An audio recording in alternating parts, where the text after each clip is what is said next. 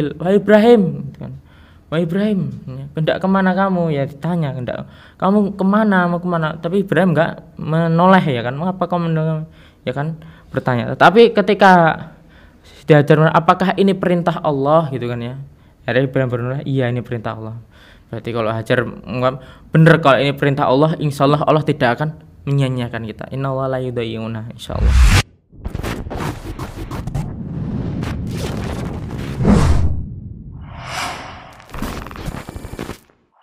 Bismillahirrahmanirrahim. Assalamualaikum warahmatullahi wabarakatuh.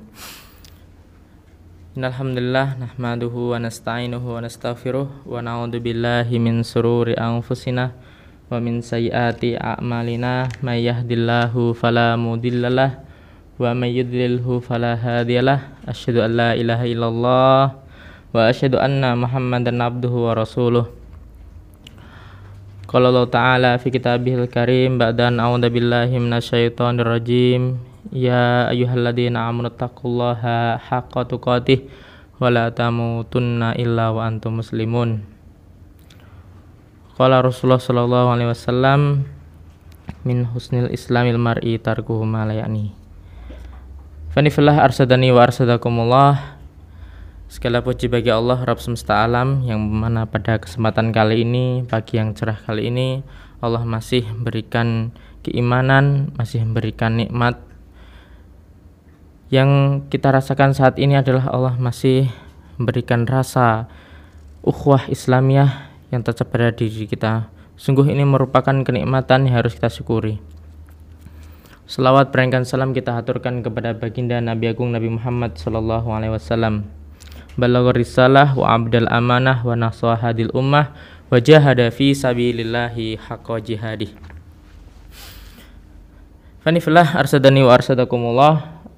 Alhamdulillah pada kesempatan kali ini sudah berjalan untuk hari Rabu, sudah untuk ini kesempatan yang kedua. Untuk pekan yang kemarin kita sudah membahas mengapa kita harus mempelajari Sirih Nabawiyah, mengapa kita harus belajar sejarah, ya. Nanti silahkan disimak ketika nanti kami sudah menguploadnya di kanal YouTube Nidak Podcast dan mungkin di akun kami. Untuk saat ini seperti yang kami posting di poster, yaitu tentang sejarah bangsa Arab.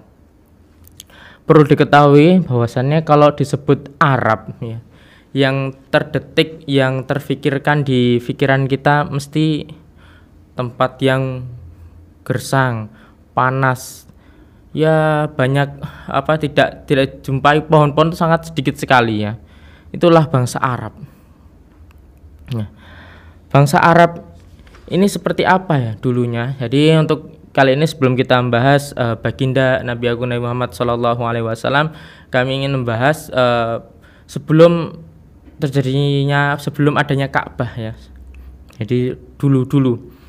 Jadi saya harus garis bawahi apa perbedaannya antara sirah dan tarikh. Mungkin ada yang mengetahui, Mas Pino mungkin perbedaannya sirah dan tarikh niku napa? Ya, jangan sampai bingung ya antara ini tarikh apa sirah, ya. Untuk lebih gampangnya, ya, kalau sirah itu khususon biasanya kepada Rasulullah sallallahu alaihi wasallam, ya. Sirahnya Nabi, jadi dari dia mungkin sebelum masih kecil sampai dia wafat itu ada sejarahnya semuanya. Nah, kalau tarikh itu biasanya tarikh khulafa atau orang-orang yang biasanya yang fenomenal lah seperti itu. Jadi kalau untuk sirah itu khusus untuk Rasulullah SAW. Jadi hikmahnya diantaranya dari sirah kami ambil dulu sebelum beranjak ke Ar-Rahiq Al-Makhtum. Ini hikmah Sirih Nabawiyah dari Dr. Mustafa Asibai. Ya. Di antara hikmahnya yang ingin kami bahas adalah Sirih Nabawiyah adalah sejarah paling autentik. Jadi orang-orang Barat, orang-orang pun susah untuk mendistorsi, jadi sulit melencengkan karena dalil-dalilnya itu kuat sekali. Tapi berbeda halnya dengan sejarahnya Nabi Musa, ya. sejarahnya Nabi Isa gitu. Banyak sekali Israiliyat. Karena apa? Waktu itu sejarah baru ditulis setelah kematian Nabi Musa. Jadi kita yang kita yakini yang berada di dalam Al-Qur'an, ya. Begitu juga dengan dalam hadis, begitu juga dengan sejarahnya Nabi Isa. Banyak sekali kabar-kabar yang tidak kuat, ya. Karena ditulisnya setelah Nabi Isa meninggal. Nah, yang kita yakini yang berada dalam Al-Qur'an. Kembali lagi ke sejarah bangsa Arab. Jadi bangsa Arab ini memiliki keunikan dan kehebatannya karena letak strategisnya, ya. Jadi Jazirah Arab itu dibatasi Laut Merah dan Gurun Sinai di sebelah barat, ya, dan di sebelah timur dibatasi Teluk Arab dan sebagian besar negara Irak, dan bagian selatan di sebelah utara dibatasi Laut Arab yang bersambung di Lautan India, ya. Jadi dikelilingi gurun pasir dari segala sudutnya.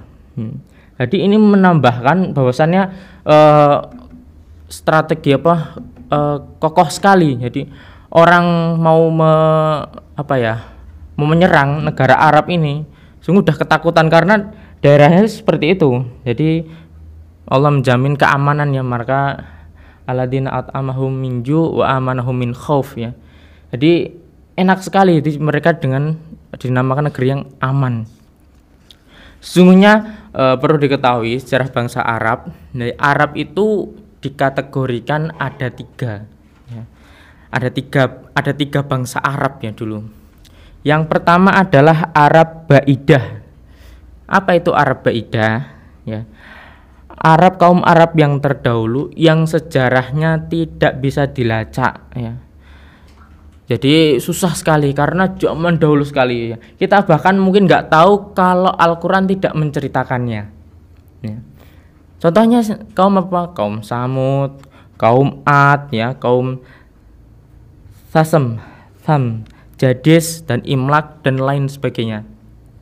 Jadi kaum Baidah ini yang paling terkenal, ya, mungkin yang kita ketahui adalah kaum Ad, kaum Samud, ya, di yang manakala kita diketahui karena kita diceritakan oleh Rasulullah SAW lewat firman-Nya. Jadi ini sudah tidak tidak bisa ditelisik lah sejarah, kecuali peninggalan-peninggalannya setelah terungkap, ya kan. Ada kaum Sodom, kaum yang jasadnya masih seperti prasetya bebatuan, ya, seperti itu. Yang kedua adalah Arab Aribah, ya. Apa itu Arab Aribah? Yaitu kaum Arab yang berasal dari keturunan Ya'rub dan Yasjud bin Koton, atau disebut juga Arab Kotoniyah. Jadi di samping ada Arab Baidah, juga ada Arab Aribah, yaitu orang menyebutnya dengan Arab Kotoniyah. Nah, dan yang ketiga adalah Arab Musta'robah, kaum Arab, ya, yang keturunan dari Nabi Ismail. Nah, ini yang titik kita beratkan di sini adalah Arab Musta'robah. Jadi keturunannya Nabi, karena Nabi Ismail bukan asli keturunan Arab, ya. Jadi ada cerita sebelumnya. Jadi sebelumnya Nabi Ibrahim alaihissalam itu mengadakan perjalanan. Ketika itu dia melewati Mesir, ya, melewati Mesir. Nah, di sana dia mengetahui bahwa di Mesir itu ada raja yang zalim, yang bengislah seperti itu. Akhirnya apa?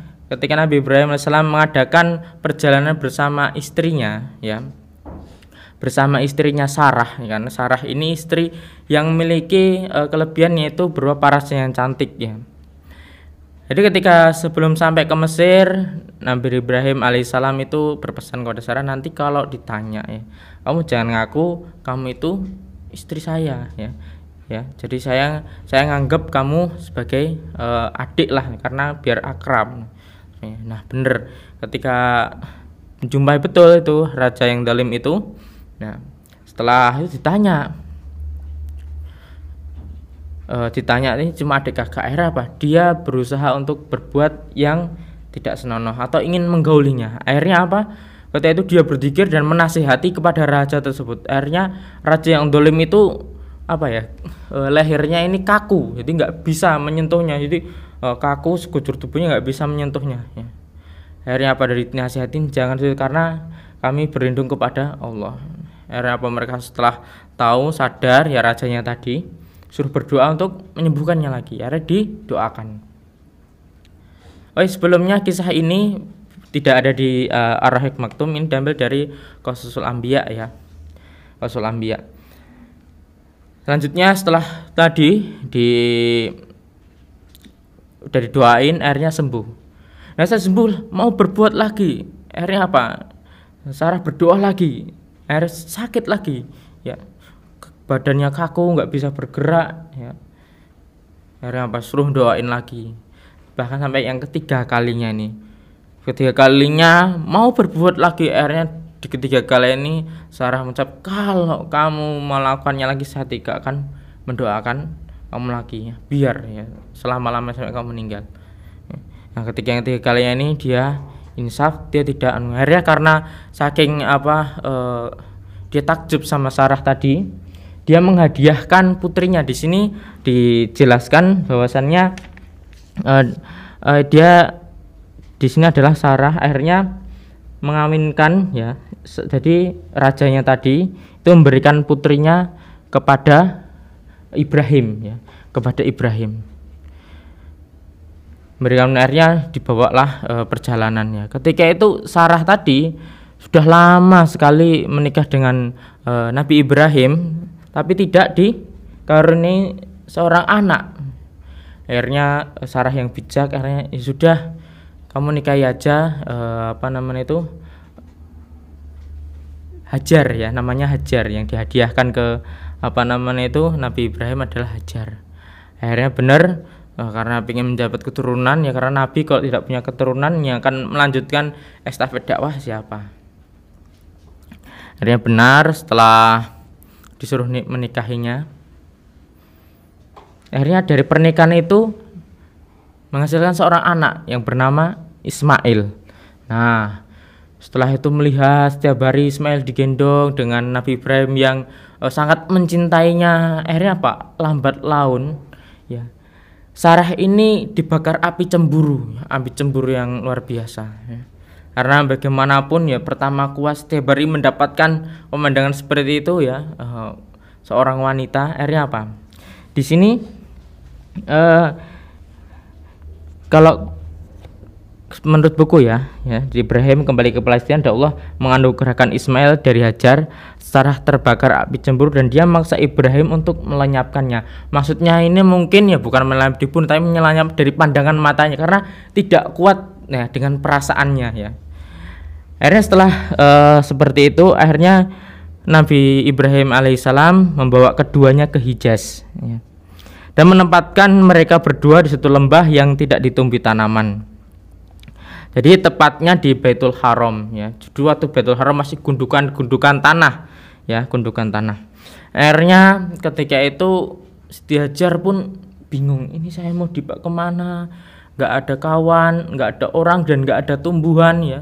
Bighairi dzar'in inda baitikal muharram ya. Nggak ada tumbuhan ya, di sisi Baitul Haram tadi. Akhirnya apa? Ketika itu ditaruh situ anaknya ya, Ismail taruh situ ada dikasih air sampingnya. Akhirnya Nabi Ibrahim pergi meninggalkannya. Ketika itu Sarah memanggil, Wahai Ibrahim, hendak kemana kamu? Ya ditanya, hendak kamu kemana? Mau kemana? Tapi Ibrahim enggak menoleh ya kan? Mengapa kamu menoleh? Ya kan? Bertanya. Tapi ketika diajar, apakah ini perintah Allah gitu kan ya? Akhirnya Ibrahim berkata, iya ini perintah Allah. Berarti kalau Hajar menganggap benar kalau ini perintah Allah, insya Allah tidak akan menyanyiakan kita. Inna wa la yudai'una, insya Allah. Akhirnya benar ketika itu airnya yang disediain tadi yang sedikit tadi lambat laun habis ya. Ya. Bingung karena Ismail menangis jadinya karena apa? Ya udah ibundanya enggak makan, otomatis air susu pun juga enggak ada. Harapan dia lari ke sana kemari ya kan. kadang-kadang di Sofa dan Marwa sampai bolak-balik 7 kali, ya kan? Sampai bolak-balik 7 kali. Nah, ketika itu setelah putus asa, dia ingin menengok tadi putranya Nabi Ismail yang masih kecil, ya. Itu karena nangis. Ya, tahu anak kecilnya nangis itu biasanya kalau di kasur ya mungkin apa ya? Kakinya itu doker-doker gitu ya, warna nangis kejer gitu kan, karena tidak ditinggal, tahu sendiri kan ya, anak kecil tuh feelingnya ini nggak ada orang yang mesti nangis kan kencang kan, karena ibunya lagi cari air. Ketika lagi doger-doger tadi, keluarlah dari bawahnya mata air Zam-Zam. Nah, mungkin ini cerita ini sudah sangat familiar sekali, sudah kita ketahui di kisah-kisah para nabi. Yang digarisbawahi di sini adalah ketika air Zam-Zam ini keluar, ya, Zam-Zam keluar, akhirnya ada kehidupan di situ ya, perlahan pohon tumbuh dan sebagainya, dia punya binatang peliharaan ini apa? Nabi Ismail dan istrinya pun tinggal di situ. Nah, setelah situ sudah ada penghidupan, akhirnya apa? Orang-orang mulai berdatangan. Burung-burung pun ya tahu, oh di sini ada air gitu kan, ke sana. Oh, burungnya ke sana, berarti nanti air sebelah sana. Ternyata di situ sudah ada Nabi Ismail dan Siti Hajar. Nah, akhirnya ada suatu kabilah namanya dari Yaman, namanya Jurhum ya. Jadi Jurhum ini pengen di situ lah ya, pengen di situ. Ada yang mengatakan bahwasannya dulu sebelumnya dia ya pernah di situ. Jadi sebelum Ismail pun ada Jurhum. Ya dia mungkin di pinggiran-pinggiran kota Makkah.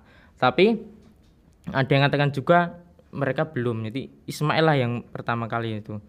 Nah, ketika itu mereka ingin di situ ya, tetapi hak kuasa sumur itu berada di Ismail dan ibunya. Dari waktu ke waktu, akhirnya setelah tumbuh dewasa ya, Nabi Ibrahim ingin menjenguk keluarganya ya. Adi lama ya kan, kita nggak bisa bayangkan kan, lama banget setelah ditinggal bapaknya ya kan, tinggal bapaknya. Yang ini anaknya ini itu abimu namanya dulu Ibrahim. Ibunya ini yang luar biasa, dia tidak mengajarkan putranya ini, bapakmu rela nak ninggalin dia pengen gini-gini, tapi diajarin ya kan, dia belajar sama suku Jurhum ini bahasa Arab dan sebagainya. Dan Nabi Ismail pun termasuk orang yang berhak mulia dan dituakan di situ ya kan. Dan setelah beberapa waktu akhirnya Nabi Ibrahim datang menjenguknya. Nah, karena apa? Ketika dia ingin menjenguknya tadi, karena ada perintah ya. Perintah dari Allah Subhanahu wa taala ya, berupa mimpi. Mimpinya apa? Mimpinya dia menyuruh Nabi Ibrahim ini ya, Allah menyuruhnya untuk menyembelihnya. Bayangkan, karena apa? Ru'yah ya, atau mimpinya seorang nabi itu adalah wahyu ya. Jadi pertama dia yang mungkin dari setan, mimpi lagi. Berarti ini benar. Akhirnya dia sampailah ke kampung Ismail tadi ya, dengan layaknya bapak seorang anak ya, bertemu dengan kangen lain sebagainya. Sudah ketika kangen-kangenan itu, dibisiki dia berunding sama Nabi Ismail ya kan. Nabi Ismail belum dekat dengan masih nak gitu kan. Saya tuh mimpi ya kan. Ini arofil manami aniat bahuka, wes. Saya bermimpi ya kan. Ini arofil manami ani, sesungguhnya aku atbahuka, menyembelih kamu. Ya. Fangdur mada taro ya kan. Gimana pendapatmu nak ya? Amun. Ya. Tetapi anak yang soleh, didikan umiknya yang luar biasa ya kan. Ketika melihat seperti itu, kolaya abati. Jadi panggilan yang mesra itu abah ya, abah. Jadi abi dengan abati. Qala ya abatif alma tu'mar ya kan. Ya abati ya, bapakku ya. Qala ya abatif al. Ya. Lakukanlah, maksudnya lakukan penyembelihan itu. Apa yang diperintahkan lah. Satajiduni, engkau akan mendapatiku insyaallah minas sabirin. Engkau akan mendapatiku termasuk orang yang sabar. Karena apa? Udah lama nggak ketemu, ketemu malah minta disembelih. Ini kalau di secara nalar ya, ini ini kejam sekali, tetapi barangkali itulah ujiannya ya, ujian. Tapi karena yang didahulukan adalah iman ya, terbesar adalah iman, sebesar apapun perintahnya ya kan akan dilakukan ya. Dan setelah itu berundian kamu bener ya kan, dibawalah dia ke tempat untuk akhirnya Siti Hajar yang enggak tahu ya, bilang nanti udah dikabari dulu ya, dibawa ke sana ya kan. Di sana pun ya digoda juga ya, diriwayatkan itu digoda juga ketika mau ke tempatnya itu Ismail, namanya setan kan enggak ridho kan. Ismail, oh bawa, kok Ismail, kamu mau di mana? Kamu mau dibunuh sama bapakmu juga Ibrahim, digoda Ibrahim, kamu kalau ibaratnya enggak ada akhlak gitu kan, mau membunuh anakmu sendiri gimana ini era Pak. Setelah itu dilemparlah ya setan tadi, makanya ada yang dilemparan itu salah satunya cikal bakalnya lempar jumroh ya kan. Nah, seperti yang difirmankan oleh Allah Ta'ala dalam surat As-Saffat ayat 103 sampai 107 ya. A'udzubillahi minasyaitonirrajim. Bismillahirrahmanirrahim. Falamma aslama wa tallahu lil jabin wa nadainahu ayya Ibrahim qad saddaqta ru'ya inna kadhalika najzil muhsinin inna hadha lahuwal bala'ul mubin wa fadainahu bidibhin azim. Yang artinya tatkala keduanya telah berserah diri dan Nabi Ibrahim baringkan anaknya atas pelipisnya, jadi wis dibaring nih wis ibarat, dan nyatanya kesabaran ya. Dan kami panggillah dia, hai Ibrahim, sesungguhnya kamu telah membenarkan mimpi itu, sesungguhnya demikianlah kami memberikan balasan kepada orang-orang yang berbuat baik, sesungguhnya ini benar-benar ujian yang nyata dan kami tebus anak itu dengan seekor sembelihan yang besar. Jadi luar biasa. Dan itu Nabi Ibrahim tuh gak ada pikiran nanti ketika tak sembelih paling nanti diganti domba, paling nanti enggak jadi, nggak ada pikiran seperti itu. Yang penting laksanakan dan bener-bener ketika itu ya kan, sampai Nabi Ibrahim itu memang keker ya, kokoh ya ketika langsung ya. Nah, ketika dia sudah bener-bener ingin menyembelihnya tadi ya kan, di tangannya itu kaku dan ada yang manggil dari atas ya kan dengan firmannya tadi apa. Kalau di cerita Ismail jadi kambing, bukan, maksudnya ketika itu muncullah domba ya dari batu hitam, bukan dia diserupakan enggak gitu kan ya. Akhirnya yang dibunuh adalah dombanya tadi ya kan, disembelihnya tadi. Fanifillah arsadani wa arsadakumullah. Di dalam kitab Kejadian disebutkan bahwa umur Ismail selesai 13 tahun, lebih tua dari Ishak ya. Maksudnya di sini nanti juga Sarah ya, Sarah itu nanti juga akhirnya memiliki anak juga yang bernama Ishak, tapi nanti itu kan yang kami ceritakan. Fa innallaha arsadani wa arsadakumullah. Nah, itulah setelah ada peristiwa penyembelihannya tadi yang akhirnya menjadikan ibrah bahwasannya nanti adanya kurban yang dikurbankan itu bukan manusia tetapi adalah hewan. Akhirnya ada syariatnya adalah udhiyah Idul Adha nanti. Nah, akhirnya suatu hari setelah selang berapa waktu gitu kan, Ismail sudah tumbuh besar. Akhirnya Ismail ini dinikahkan salah satu suku dari Jurhum ya. Dinikahkan salah satu dari Jurhum. Akhirnya dia dinikahkan. Dan akhirnya ketika itu setelah tahu pernikahannya, Ibrahim pun datang lagi ke sana. Nah, setelah mengetahui Ismail di mana? Ismail enggak ada. Akhirnya setelah itu dia tanya sama istrinya, bagaimana sih kamu kehidupannya dengan Nabi Ismail gitu kan? Dia bercerita, saya ini kesusahan ya kan, miskin, melarat, serba susah dan sebagainya itu kan, pokoknya yang gak enak didengar oleh mertuanya. Akhirnya nanti ngomong sama Ismail ya, suruh mengganti palang pintunya. Ya benar, akhirnya disampaikanlah kabar, akhirnya benar. Kan? Datanglah Nabi Ibrahim tadi ke sini. Dia berpesan ingin mengganti palang pintu, perempuan istrinya tadi diceraikan. Dan setelah berjalannya waktu, akhirnya Ibrahim pun datang kembali dan gitu tanya kepada istri yang selanjutnya ya setelah diceraikan tadi. Gimana Nabi Ismail? Ya Allah, soleh. Habis itu juga sederhana, semuanya dengan ungkapan-ungkapan yang menyenangkan hati. Akhirnya dengan besar hati Nabi Ibrahim berpesan, nanti ngomong ya sama Ismail, tolong untuk memperkokoh palang pintunya. Ya, masih banyak cerita yang sangat menarik sekali ya.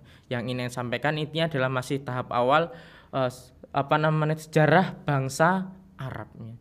Barangkali itu jadi teman-teman sekalian, marilah kita senantiasa belajar sejarah.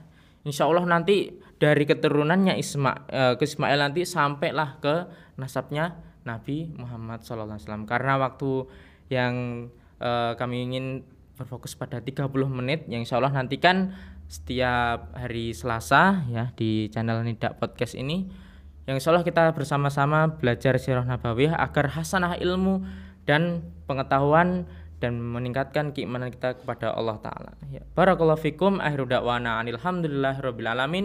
Wassalamualaikum warahmatullahi wabarakatuh.